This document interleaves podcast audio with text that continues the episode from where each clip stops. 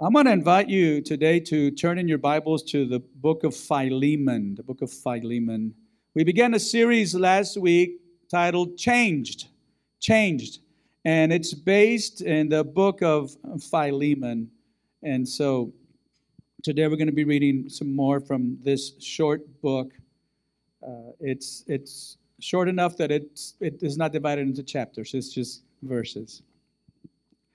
This week I went online and I started searching for some information about the history of the U.S. Postal Service. Uh, initially, it was uh, originally was called the U.S. Uh, Postal Department.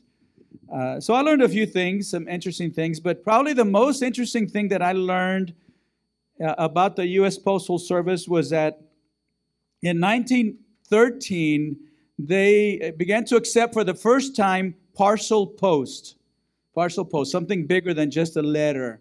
And so that started January 1st, 1913. And that same month, one couple from Ohio took advantage of this new parcel uh, service to make a very special delivery.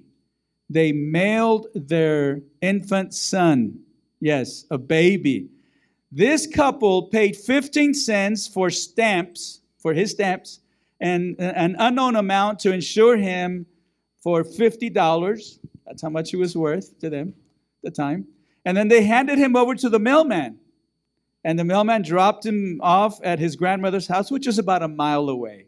So it wasn't that far. But still, that's kind of odd, right? Uh, regulations about what you could and couldn't send when this was first started, what you could and couldn't send through the mail, were those regulations were vague. And um, other than it had to be over four pounds. I believe that was, uh, you know, the only regulation. So people started taking advantage of this. I read that they uh, began to mail eggs, bricks, snakes, and other unusual packages. Now, I, I, you can probably ship snakes today, but I'm sure there's some, you know, real strict guidelines about how to do that. So they did all this, and then people thought, well, are we allowed to mail our children? Well, technically, there was no regulation against it. So people began to do that. And uh, there was another case in which a girl named May Pierstorff was sent by her parents to her grandparents' house 73 miles away. They put stamps on, on her or her clothes, you know, they, on her jacket, 53 cents for the stamps that they put on her on her coat. She was almost six years old. She was almost six years old. They put stamps on her coat and they mailed her, shipped her off. Uh, now, the postal worker who took her by railway was actually a friend of the family, so that's usually how it worked. You know, somebody they trusted, but still, it's weird. You know, it's it's it's odd. Uh, so, you know, they they did that. Well, when the postmaster general heard about this, and and there were other things like this happening, like somebody mailed him and said, How am I supposed to ship my infant, you know, my, my baby? You know, what are the regulations? He was like, uh, No. You. So stuff like that happened. Then he heard about this instance. Then he officially banned postal workers from accepting humans as mail. It was official. But apparently there were rogue local postmasters that either they were rogue or they hadn't gotten the news yet and they kept doing it. It didn't stop right away. A year after this, a woman mailed her six year old daughter from her home in Florida to her father's home in Virginia, a total of 720 miles. And it just cost her 15 cents in stamps. So it was a great deal, great deal. Now, I'm mentioning all these things because we're talking about a letter that Paul sent to a man named Philemon, and he sent another letter also to the Colossians, the Colossian church, and he sent it through a man named Onesimus. So he didn't ship Onesimus. He just said, Here, take these two letters uh, and give them to uh, Philemon.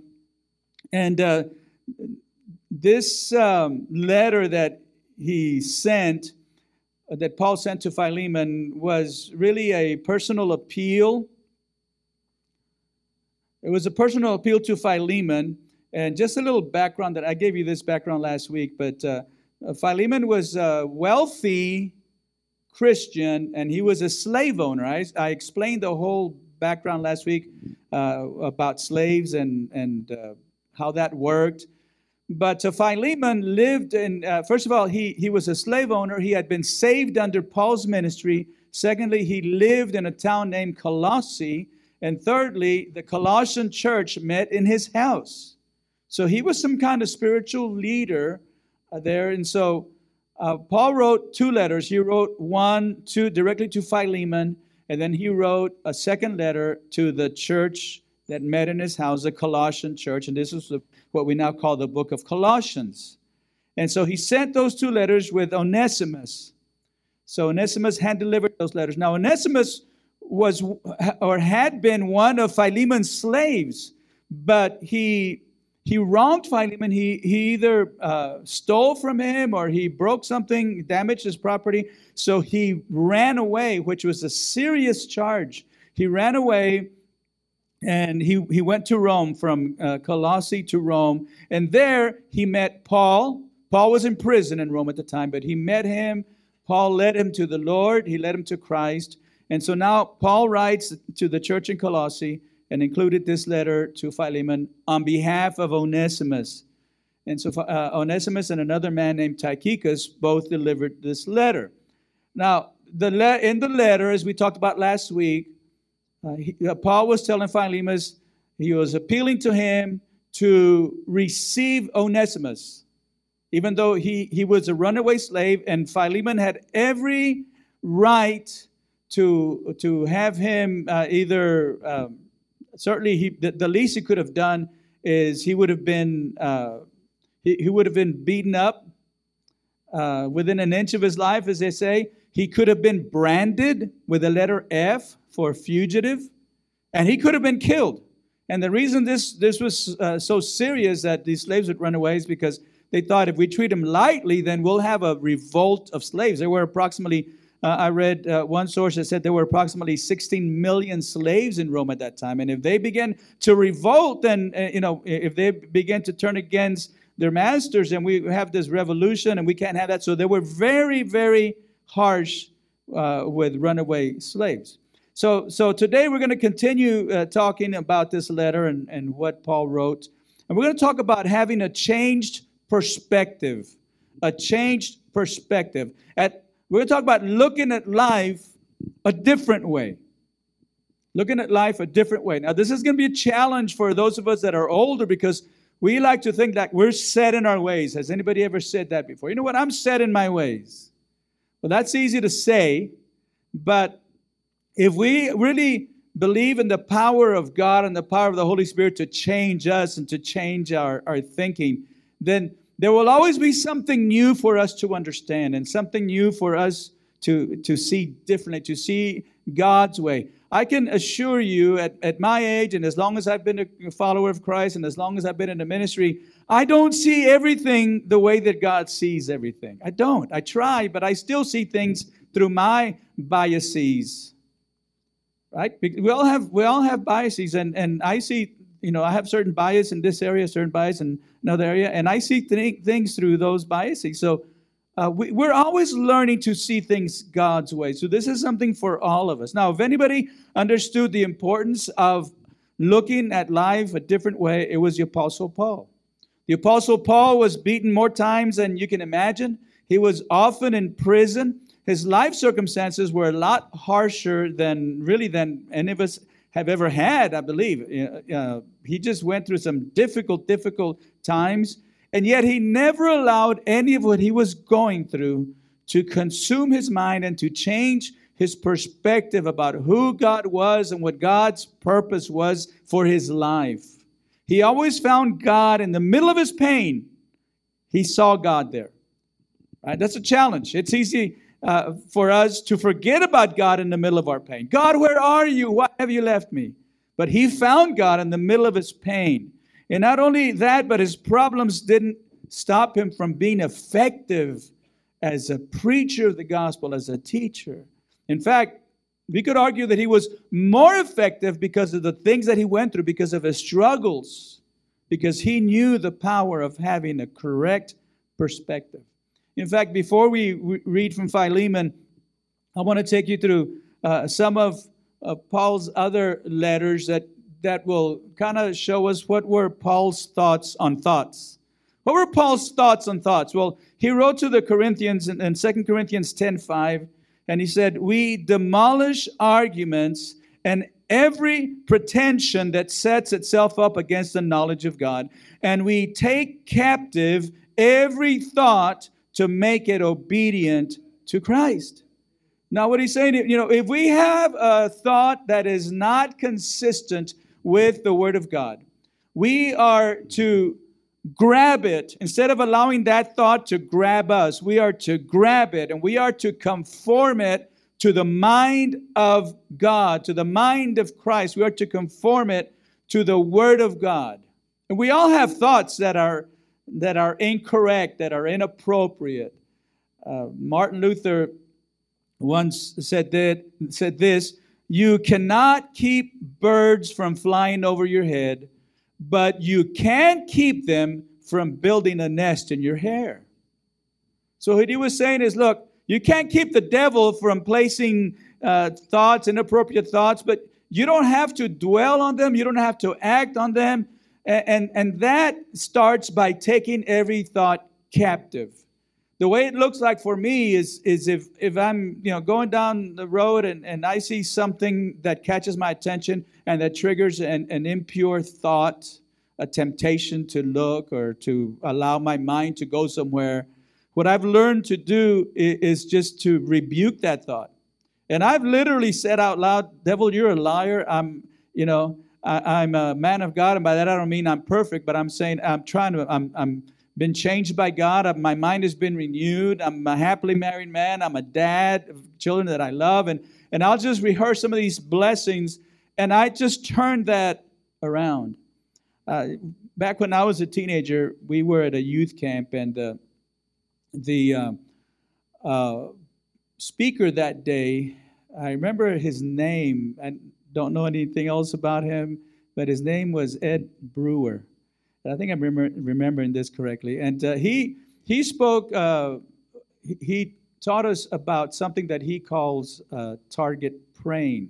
Target praying. And what what he says, what he said that he would do is that whenever, first of all, he would identify a prayer request that he had uh, maybe praying for one of his children to be saved, or, you know, we all have different prayer requests. And so what he said he would do is whenever he, he faced a temptation, whenever the devil tempted, tempted him with something, and I think he would identify a specific temptation, that he would, he would allow that temptation to trigger instead a prayer for that other need. So he would say, I, you know, for example, he say, if I'm tempted to lust, when I'm tempted with that, I would remind myself, well, I would let that trigger, oh, I'm going to pray for my son to be saved. And he would just turn it around. And so, whatever the devil meant as a temptation became a trigger for him to pray for a specific need in his life. And I remember I was a teenager, I was in high school. I remember trying this and, and discovering, you know, that, uh, and I don't know if it worked for me exactly as it worked for him, but I thought, you know, you can take every thought captive. You don't have to let it come and then you dwell on it and then you, you know, you ruminate and then you act on it. it this, that doesn't have to happen. You can turn things around. Uh, to the Romans, Paul wrote in Romans 12, 2, do not conform to the pattern of this world, but be transformed by the renewing of your mind. Now, we've studied this before, and we know that the word transformed literally means metamorphosis metamorphosis. We are changed by the way we think, no longer thinking like the world, but like God. And you know what that tells me, and, and, and that speaks to me of the power of our thought life, the power of our thoughts. That's the power of our thoughts, of our thought life. Our thought life fundamentally changes us and it impacts our actions. This is why we have to be disciplined in how we think and where we allow our mind to go, because that's where fundamental change to our character comes from.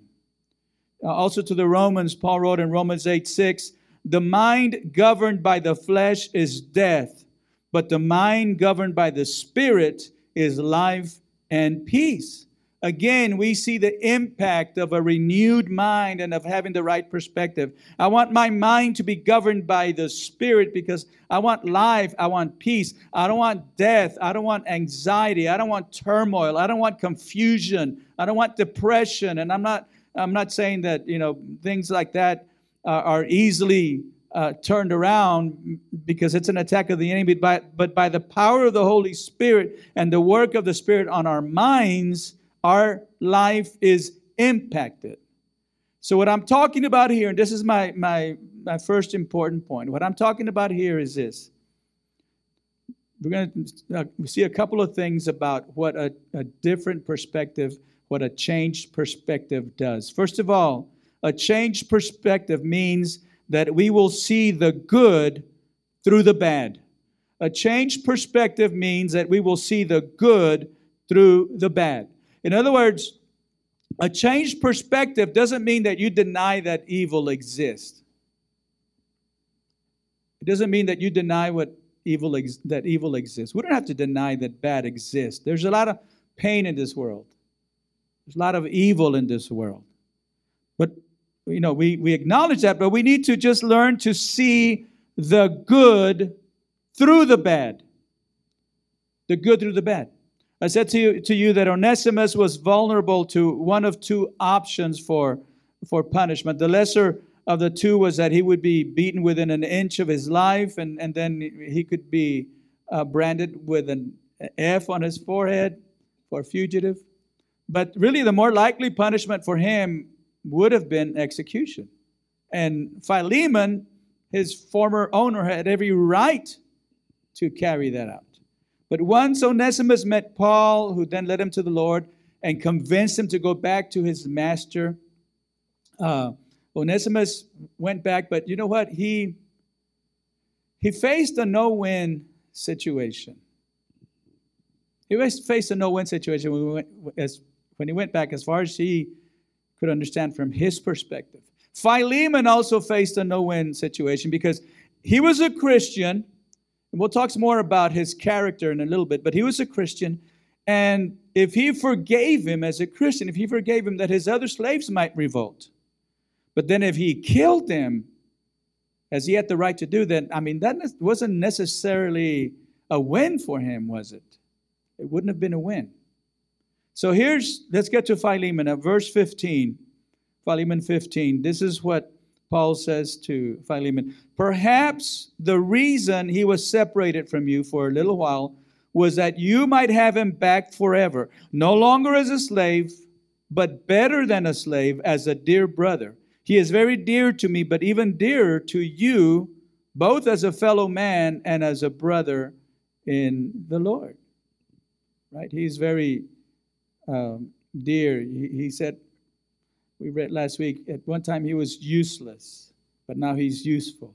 But I want to I want to point out that word at the beginning, perhaps the reason he was separated from you for a little while was that you might have him back forever. Now, when Paul says perhaps, he's presenting Philemon with an, with an alternate way of thinking. He knew what Philemon was thinking, but he's going to give him another perspective. He, he's basically saying, look at this, look at it, look at it this way. Perhaps the reason he left, you know, so he begins to present his case. But he's given him an alternate way, a different way of thinking about the situation. I'm pretty sure, I would, I would imagine that Philemon hadn't thought about that. He's just thinking about what do I do with him now? What do I do with him? Do I forgive him? You know, do I have him killed? And so Paul comes along and said, Think about it this way. You know, this is similar. Uh, when I read this, I thought about when Mordecai spoke to Esther uh, in Esther chapter 4, and when Mordecai, uh, who was Esther's cousin, said to her, Who knows but that you have come to a royal position for such a time as this?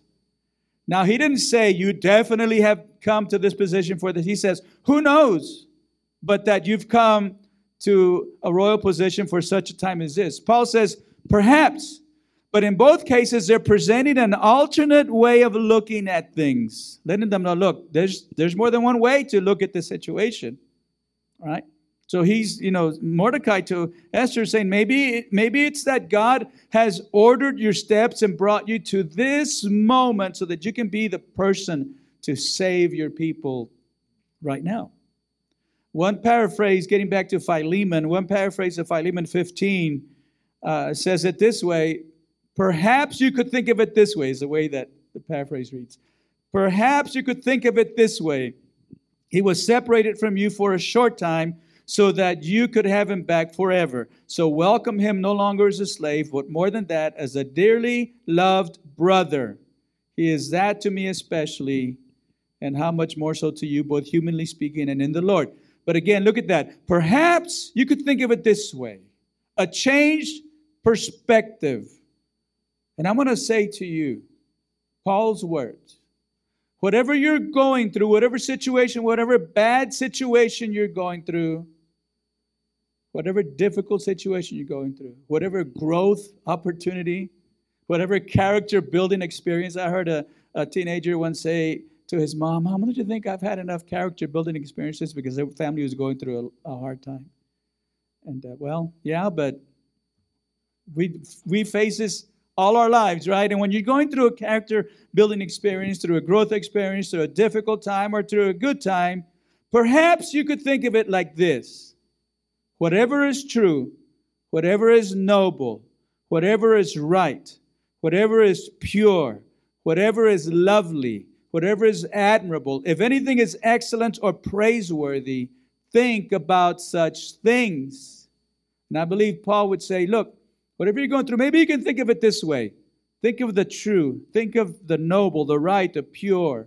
Give your mind over to those thoughts. When you take your mind captive, give your mind over to whatever is truth, not to whatever is false and divisive, but whatever is truth, to whatever is noble, whatever is right, and the list is pure, lovely, admirable, excellent, praiseworthy. Think about these things. And uh, Bible scholars tell us that that word, think on these things, really means dwell on these things. Any thought that is contrary to these characteristics that Paul lists in Philippians 4 8. Any thought that is contrary to that is to be taken captive and to be turned into the what is true, noble, right, pure, lovely, and so on. Remember that Satan will attack us through our minds. Satan will attack us through our thoughts. He'll tempt us through our thoughts. But remember this you have a renewed mind if you are in Christ. So tap into that renewed mind. Tap into it. And we'll talk more about that in a minute as we go to the second point. The second thing is this I said, first of all, that a, a changed uh, perspective means that we will see the good through the bad, but also a changed perspective means that we will make decisions on the basis of love. On the basis of love. Now, what we know about Philemon is that Philemon was a Christian, he was a godly man, he was a spiritual leader, but how many of you know that even godly men and women who have been following Christ for many years need to experience a changed perspective from time to time? Sometimes a changed perspective for Christians comes when they finally make the connection between their values, their beliefs, and their actions. Because let's face it, we've, we've, we've gotten to be very good about believing one thing but then doing something else. And so, really, our beliefs are evidenced not by what we say we believe, but by what we do. And it's so important that there, there be no you know, cognitive dissonance there where, where we have a strong belief and yet we're not acting on that. And I mean, that brings stress into our lives and anxiety because we know we're not matching up. And uh, so maybe that's what happened to Philemon. Because, and I say that because Philemon's lo- uh, life was characterized by love. A love that was so powerful and so contrary to the attitude of many people in those days around him that it was refreshing to everyone. His love was refreshing to everyone. Look at Philemon 4 and 5. We read this I always thank my God as I remember you in my prayers, because I hear about your love for all his holy people and your faith in the Lord Jesus. So it got back to Paul, stories, testimonies uh, about Philemon's love for everyone and his faith. In other words, the way he lived out his faith was through his love. And then in verse 7, look at verse 7, Paul writes further, Your love has, has given me great joy and encouragement because you, brother, have refreshed the hearts of the Lord's people. You've refreshed the hearts of the Lord's people. Wow, isn't that amazing? And don't you love to be around people who are refreshing and they refresh your heart? This week, I um, unfriended a person on Facebook that I've known for a long time and, known him well for a long time. Oh, I just got so tired uh, it's not any of you. Okay? Just those of you, those of you that are Facebook friends of mine. It's not you. so um, it, it just got so tiresome. Instead of refreshing, and he's a Christian, but instead of refreshing his his uh, Facebook posts were just you know it was it was all you know uh, just complaining, and it was his conspiracy theory, and it was that, and it was vaccines and masks, and they, like, you're a brother in Christ. You know, why?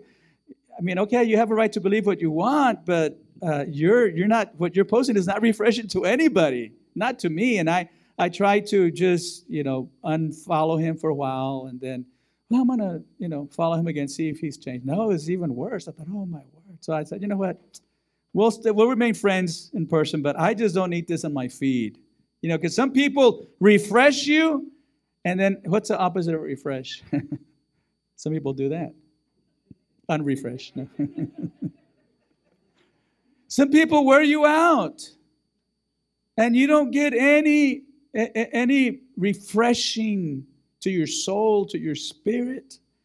Philemon wasn't that way. Philemon's love, I believe, was pure, and his love was refreshing. You have refreshed the hearts of the Lord's people. Paul said, You've given me great joy, you've encouraged me, and you refresh the people around you. So that's good. But look at this. In spite of that, Paul wants him to take that expression of love a step further. Now, I, said to you last week that Paul had the apostolic authority to demand that Philemon reconcile with Onesimus. He was the apostle. He had the authority. He could have demanded, I want you to reconcile, you to reconcile. But instead of doing that, he, he, he said, Look, I'm appealing to you on the basis of love. Look at Philemon 8, Philemon 8 and 9. Therefore, although in Christ I could be bold and order you to do what you ought to do, yet I prefer to appeal to you on the basis of love. It is as none other than Paul, an old man, and now also a prisoner of Christ Jesus. So he's saying, I'm doing it not, not as the apostle, but I'm doing it as a prisoner and an old man. Now, by the way, Paul was around 60 years old when he said this.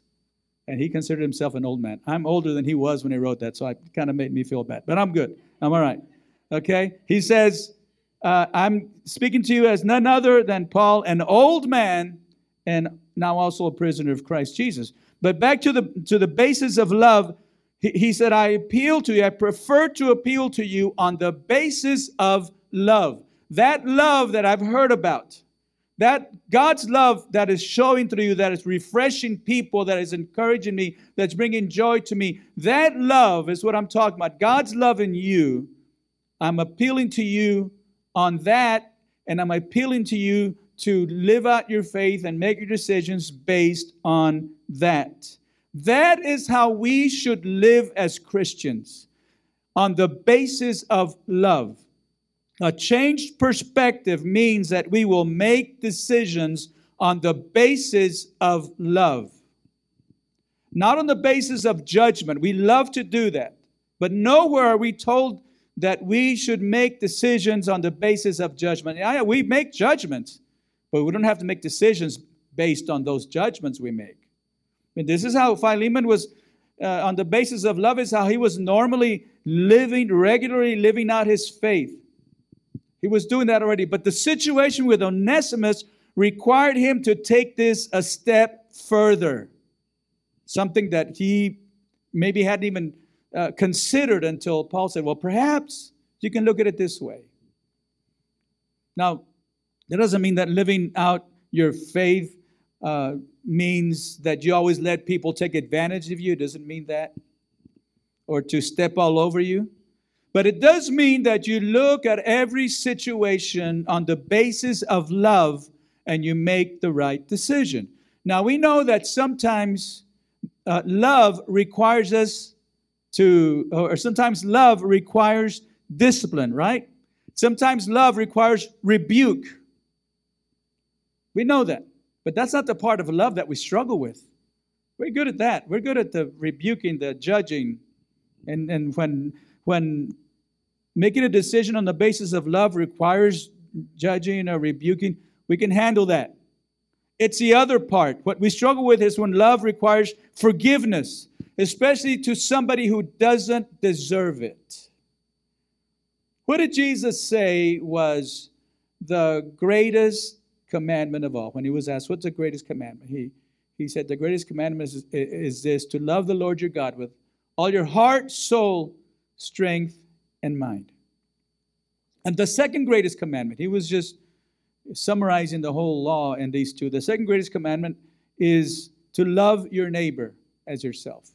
Now, in the rest of the New Testament, what do you suppose of these two commandments is the one that's repeated the most by Paul and other apostles? Of those two, the one that's repeated the most is love your neighbor as yourself.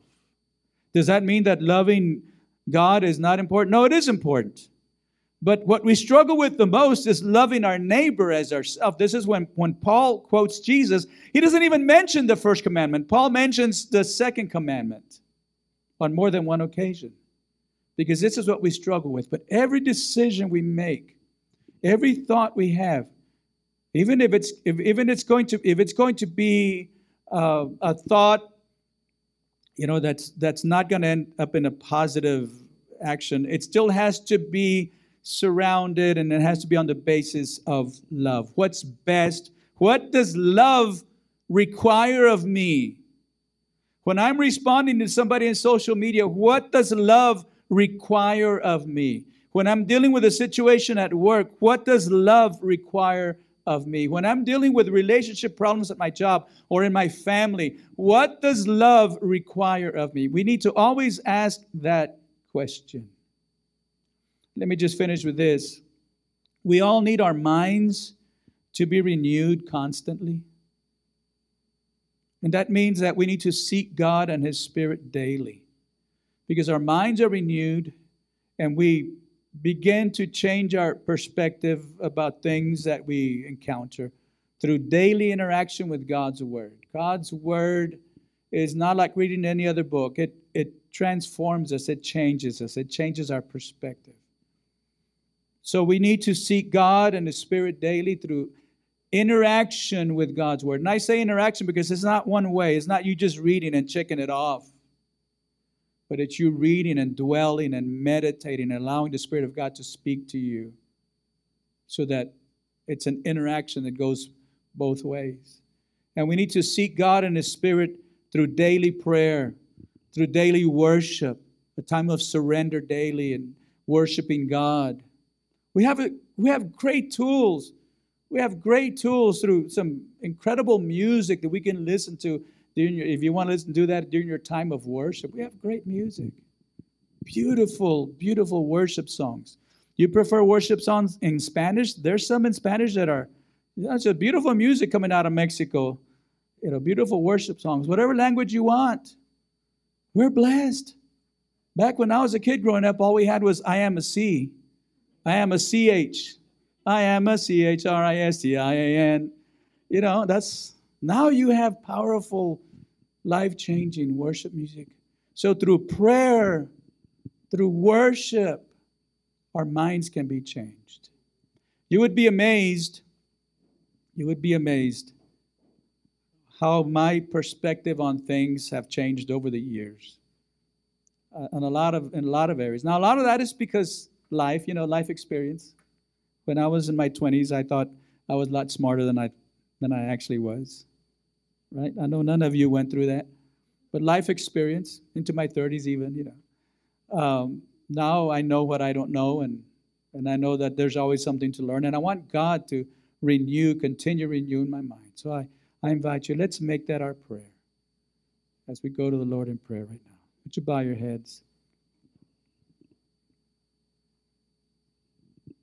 I want to say, first of all, that if there's somebody who was here today or somebody who was watching online, maybe you're watching live or you're watching the replay, maybe you're listening on the podcast later in the week, and you've not surrendered your life to the Lord, this is, this is where the first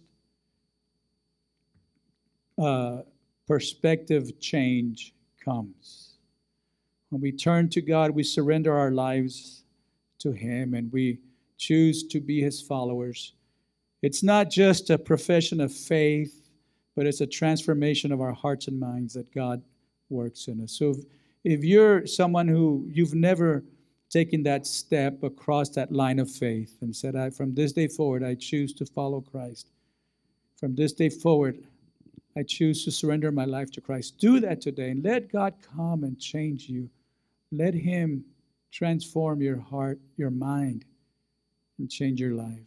Do that today. I invite you to, as we pray, you would pray a word of surrender, of repentance. God, forgive my, my sins. Forgive me for living as if you didn't exist. And let God change your heart. But also for the rest of us. Let's not get satisfied with where we are. God still wants to change our perspectives because He knows that brings freedom, change that will bring freedom, renewal, joy, peace. And He wants us to live out our faith in love, on the basis of love. Would you stand with me as we pray, and then we're going to worship God with a song this morning. Father, we turn to you right now, and we thank you for what I believe is a word that you have given us from this letter that Paul wrote to Philemon. Its words continue to resonate in our hearts today, Lord, because we go through much the same things that Philemon went through and was going through. We struggle with many of the same things. Today we surrender to you, Lord. I pray for that person who maybe today, for the first time, or maybe it's not the first time, but nevertheless they're coming to you and they're saying, God, forgive my sins, renew my mind, save me, Lord. Touch me, make me a new person. I surrender to you. I pray that you would just surround them and embrace them with your love and your forgiveness and your joy, your peace. They would be aware that they are made new by your Spirit. But we also come to you, Lord, as maybe as lifelong believers, or maybe not that long, but nevertheless for many years we've been following you. And we know, we understand, we have the need for a, a new perspective that lines up with your perspective. That's what we want to do, Father. Change our hearts, change our minds, purify our hearts, God. That is our prayer today.